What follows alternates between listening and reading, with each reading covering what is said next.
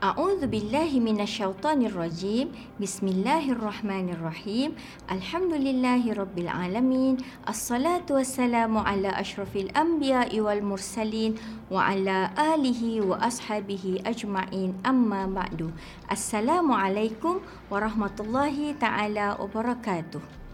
Alhamdulillah, hari ini kita dapat menyambung lagi pembelajaran kita dalam subjek Pendidikan Syariah Islamiah Tingkatan 5. Apa khabar anak-anak murid Ustazah pada hari ini? Ustazah doakan kita semua beroleh nikmat kesihatan dan dilimpahi rahmat Allah Subhanahu SWT sentiasa.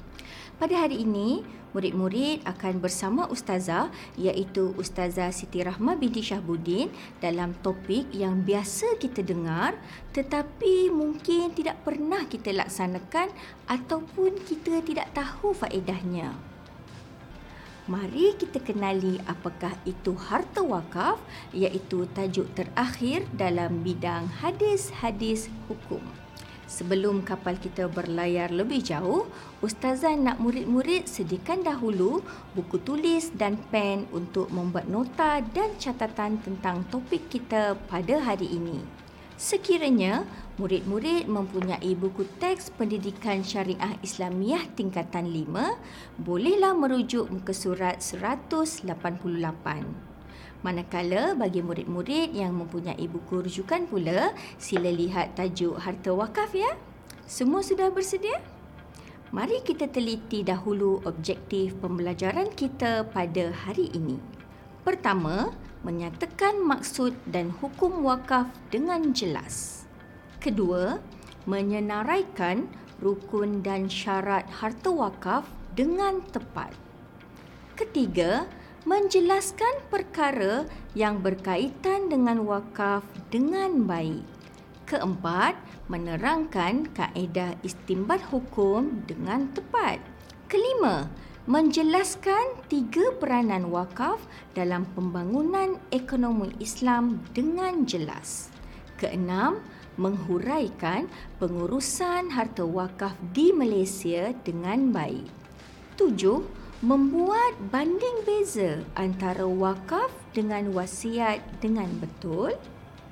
Kelapan, menghuraikan tiga kelebihan dan hikmah wakaf dengan jelas. Baiklah murid-murid, kita mulakan pembelajaran hari ini dengan sama-sama membaca hadis riwayat Imam Bukhari dan Imam Muslim ini. Hadis Ibn Umar radhiyallahu anhuma qala asaba Umar ardon bi Khaybar fa atan nabiyya sallallahu alaihi wasallam yastamiruhu fiha. Faqala ya rasulullah inni asabtu ardon bi Khaybar lam asib malan qattu huwa anfusu indi minhu fama ta'muruni bih? Qala in syi'ta habbasta aslaha wa tasaddaqta biha. Qala fatasaddaqa biha Umar annahu la yuba'u asluha wa la yubta'u wa la yurathu wa la yuhabu. Qala fatasaddaqa Umar fil fuqara wa fil qurba wa fil riqab la junaha ala man waliyaha ayyakula minha bil ma'ruf aw yut'imu sadiqan ghaira mutamawil fi mafhumnya diriwayatkan dari kisah Ibnu Umar radhiyallahu anhuma katanya Umar telah mendapat sebidang tanah di Khaybar Kemudian beliau datang menghadap Nabi sallallahu alaihi wasallam untuk meminta tunjuk ajar tentang cara pengelolaannya. Katanya, "Wahai Rasulullah, saya telah mendapat sebidang tanah di Khaybar. Belum pernah saya memperoleh harta yang lebih baik daripada ini. Apakah cadangan kamu mengenai perkara ini?" Baginda bersabda, "Jika kamu suka, wakafkanlah tanah itu dan kamu sedekahkan manfaatnya."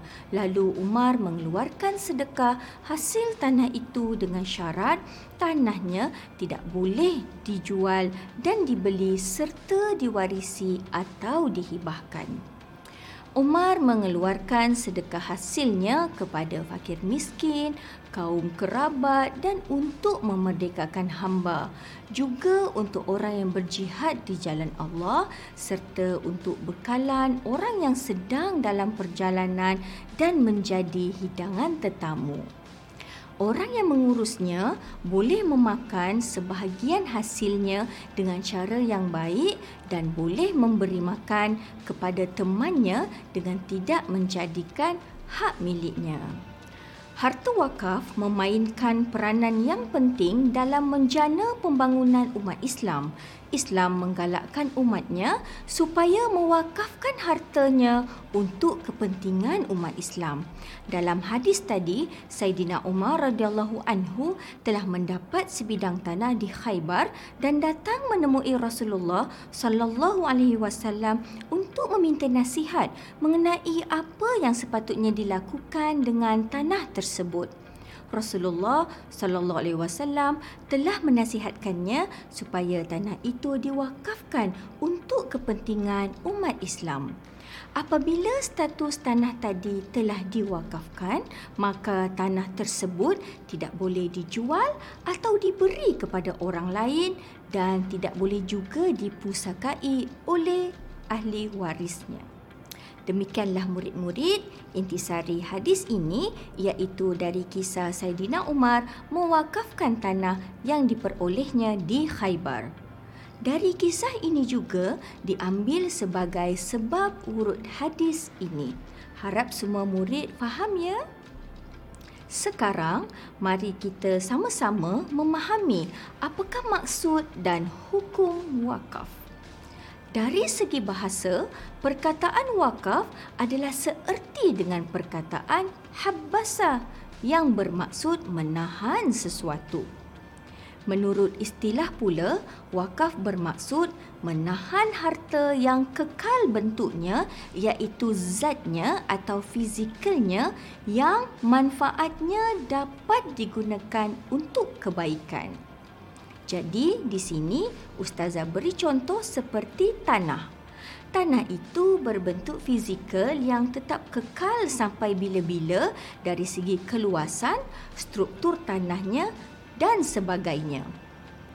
Manakala manfaatnya ialah seperti bercucuk tanam, dirikan bangunan perniagaan dan sebagainya.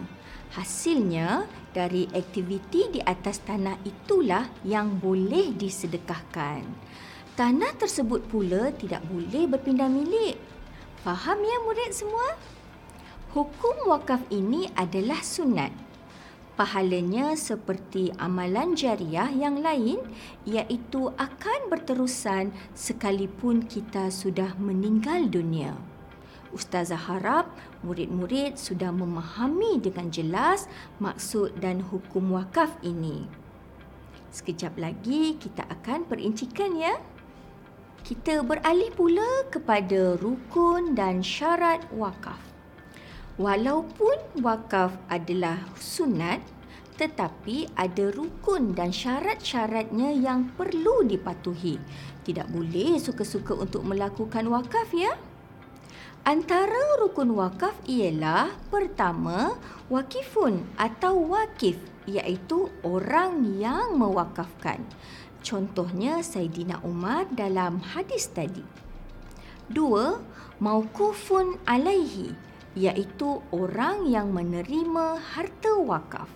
Contohnya, umat Islam seluruhnya tidak mengira golongan dan status adalah mereka yang mendapat manfaat daripada tanah wakaf Saidina Umar tadi. Rukun ketiga, maukufun atau maukuf iaitu harta yang diwakafkan.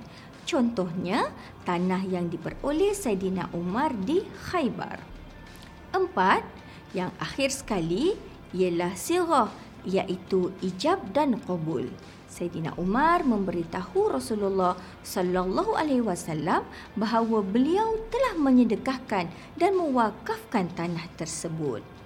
Lafaz qabul wakaf juga boleh diterima oleh pihak berkuasa yang menguruskan harta-harta wakaf umat Islam. Boleh kan murid-murid bezakan antara satu rukun dengan rukun yang lain? Pasti boleh ya. Seterusnya, syarat-syarat bagi rukun wakaf yang pertama iaitu wakif. Wakif atau orang yang mewakafkan harta mestilah pertama merdeka. Kedua, berakal. Ketiga, baligh. Keempat, tidak ditahan daripada menguruskan hartanya atau mahjur alaih. Kelima, pilihan sendiri. Dan yang terakhir, memiliki harta tersebut. Syarat bagi maukuf atau harta yang diwakafkan. Antaranya ialah Pertama, harta tersebut adalah harta yang ditentukan seperti kita mewakafkan sebuah rumah di taman perumahan. Mesti ada nombor rumah, jalan, nama taman, poskod dan sebagainya. Kedua, harta tersebut mestilah harta yang telah diketahui seperti kedudukan lokasi dan keluasannya tidak sah jika mewakafkan harta yang tidak jelas statusnya. Ketiga, harta tersebut juga mesti merangkumi ain dan manfaatnya iaitu fizikal dan faedah harta tersebut. Seperti ain sebuah kereta ialah fizikalnya dan manfaatnya ialah kegunaannya sebagai alat pengangkutan. Oleh itu, tidak sah jika kita mewakafkan ain sahaja atau manfaat sahaja.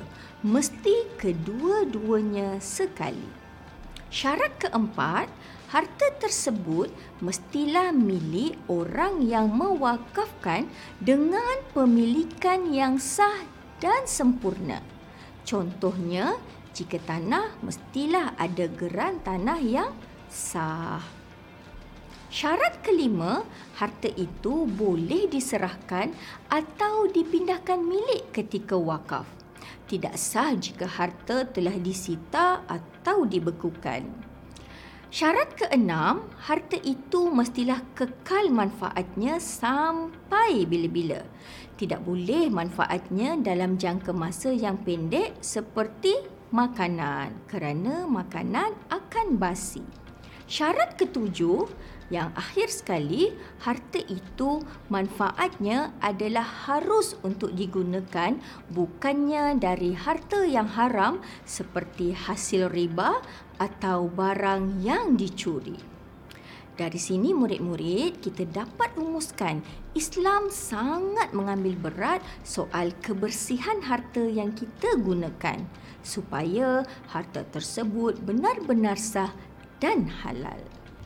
Baiklah, sekarang kita beralih pula kepada perkara-perkara yang berkaitan dengan harta wakaf iaitu hukum makan harta wakaf bagi penjaga harta wakaf itu dan juga berkaitan dengan harta wakaf yang terbiar.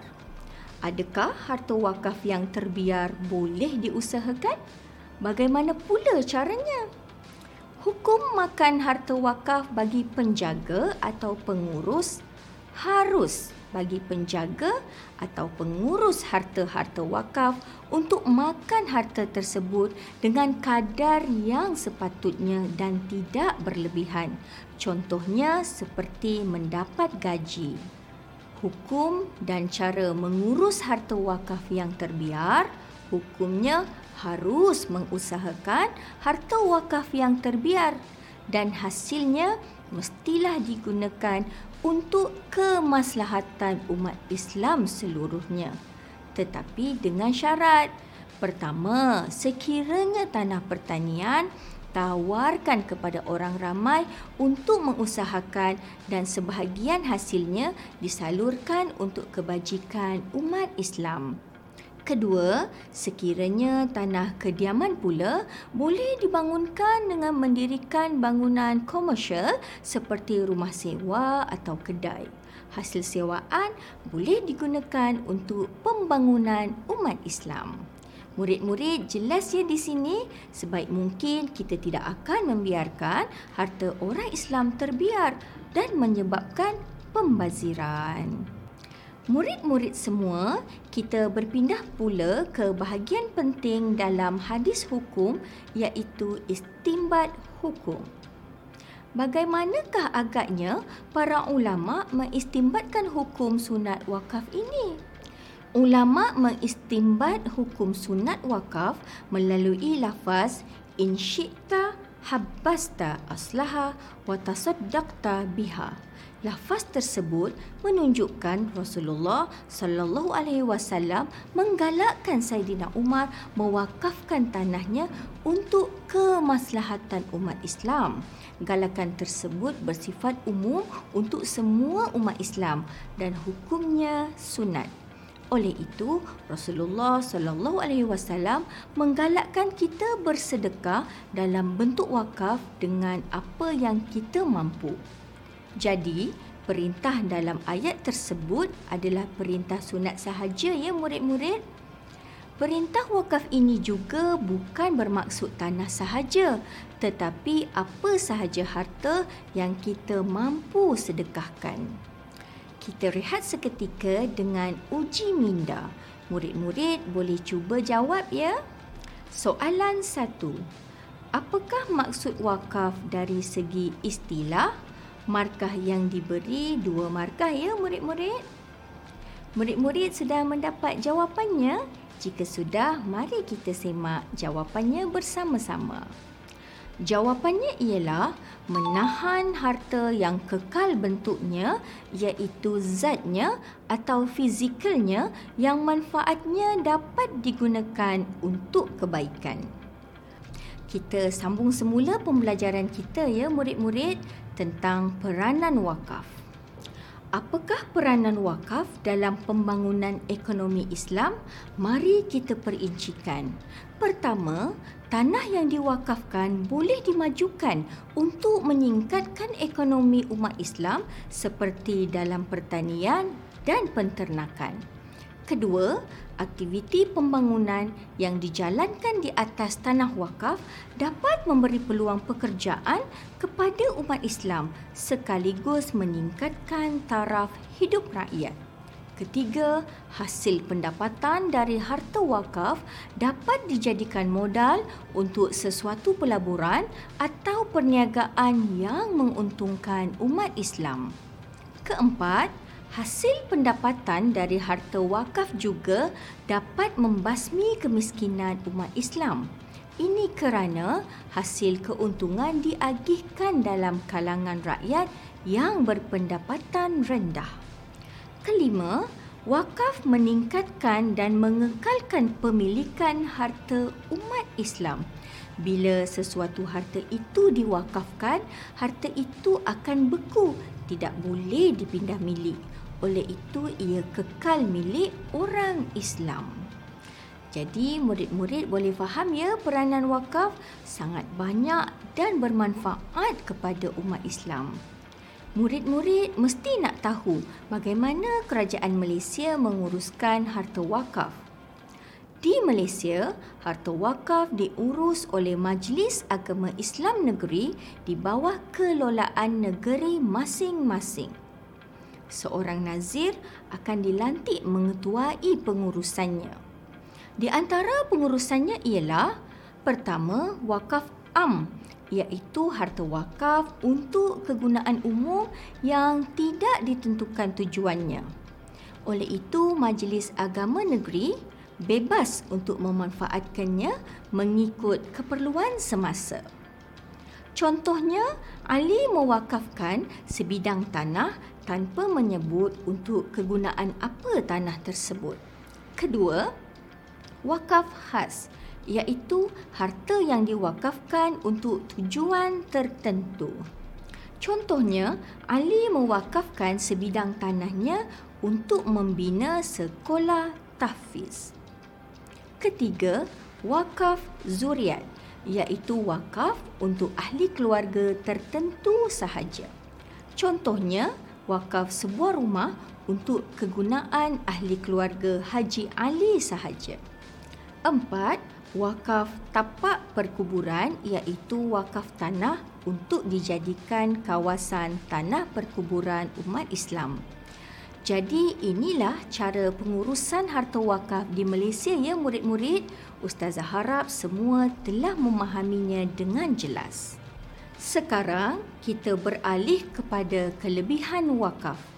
Sebuah hadis yang diriwayatkan daripada Abu Hurairah radhiyallahu anhu bahawa Rasulullah sallallahu alaihi wasallam bersabda, "Idza matal insanu in qata'a anhu amaluhu illa min thalathah illa min sadaqatin jariyah aw ilmin yuntafa'u bihi aw waladin solih yad'u lahu.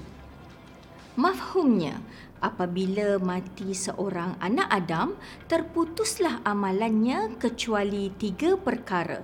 Sedekah jariah ilmu yang dimanfaatkan dengannya dan anak yang soleh yang mendoakannya dapat difahami daripada hadis ini bahawa salah satu amalan kita yang tidak terputus ialah sedekah jariah. Pahala dari amalan ini berterusan mengalir sekalipun seseorang telah meninggal dunia seperti amalan wakaf.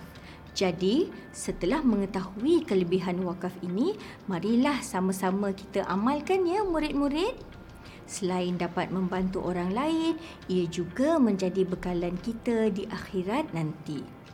Setelah mengetahui kelebihan wakaf yang begitu besar, mari kita teliti pula hikmah wakaf sama ada dari segi kemasyarakatan ataupun kerohanian. Pertama, wakaf dapat mendekatkan diri kepada Allah kerana kita membelanjakan harta pada jalan Allah dan niat kerana Allah Ta'ala. Kedua, meningkatkan ketakwaan kepada Allah dan menghapuskan sifat bakhil iaitu kedekut yang sangat dibenci Allah. Hikmah ketiga, mendatangkan banyak kebaikan kepada umat Islam seperti kegunaan pembangunan sekolah, masjid dan sebagainya. Keempat, golongan kaya dapat menyalurkan harta kekayaan pada jalan kebaikan. Hikmah kelima, mendatangkan pahala yang berlipat kali ganda dan berterusan hingga hari kiamat walaupun selepas kita meninggal dunia. Begitulah ya murid-murid, banyak sangat kebaikan ibadah wakaf ini. Harap murid-murid dapat memahami hikmah di sebalik galakan untuk berwakaf ini. Jadi, melalui perkongsian pengajaran kita pada hari ini, diharap dapat menjawab persoalan berkaitan wakaf dalam kehidupan seharian kita. Dengan pemahaman dan penghayatan tersebut, diharapkan selepas ini kita akan terus teruja untuk bersedekah dan berwakaf kepada yang memerlukan. Baiklah murid-murid, kelas pendidikan syariah Islamiah kita di bawah tajuk harta wakaf telah pun sampai ke penghujungnya. Ustazah mengharapkan murid-murid dapat menguasai topik ini dan seterusnya mengamalkannya dalam kehidupan secara beradab dan istiqomah. Sehingga berjumpa lagi pada kelas yang akan datang. Ilal liqa wa ma'assalamah wa billahi taufiq wal hidayah. Wassalamualaikum warahmatullahi wabarakatuh.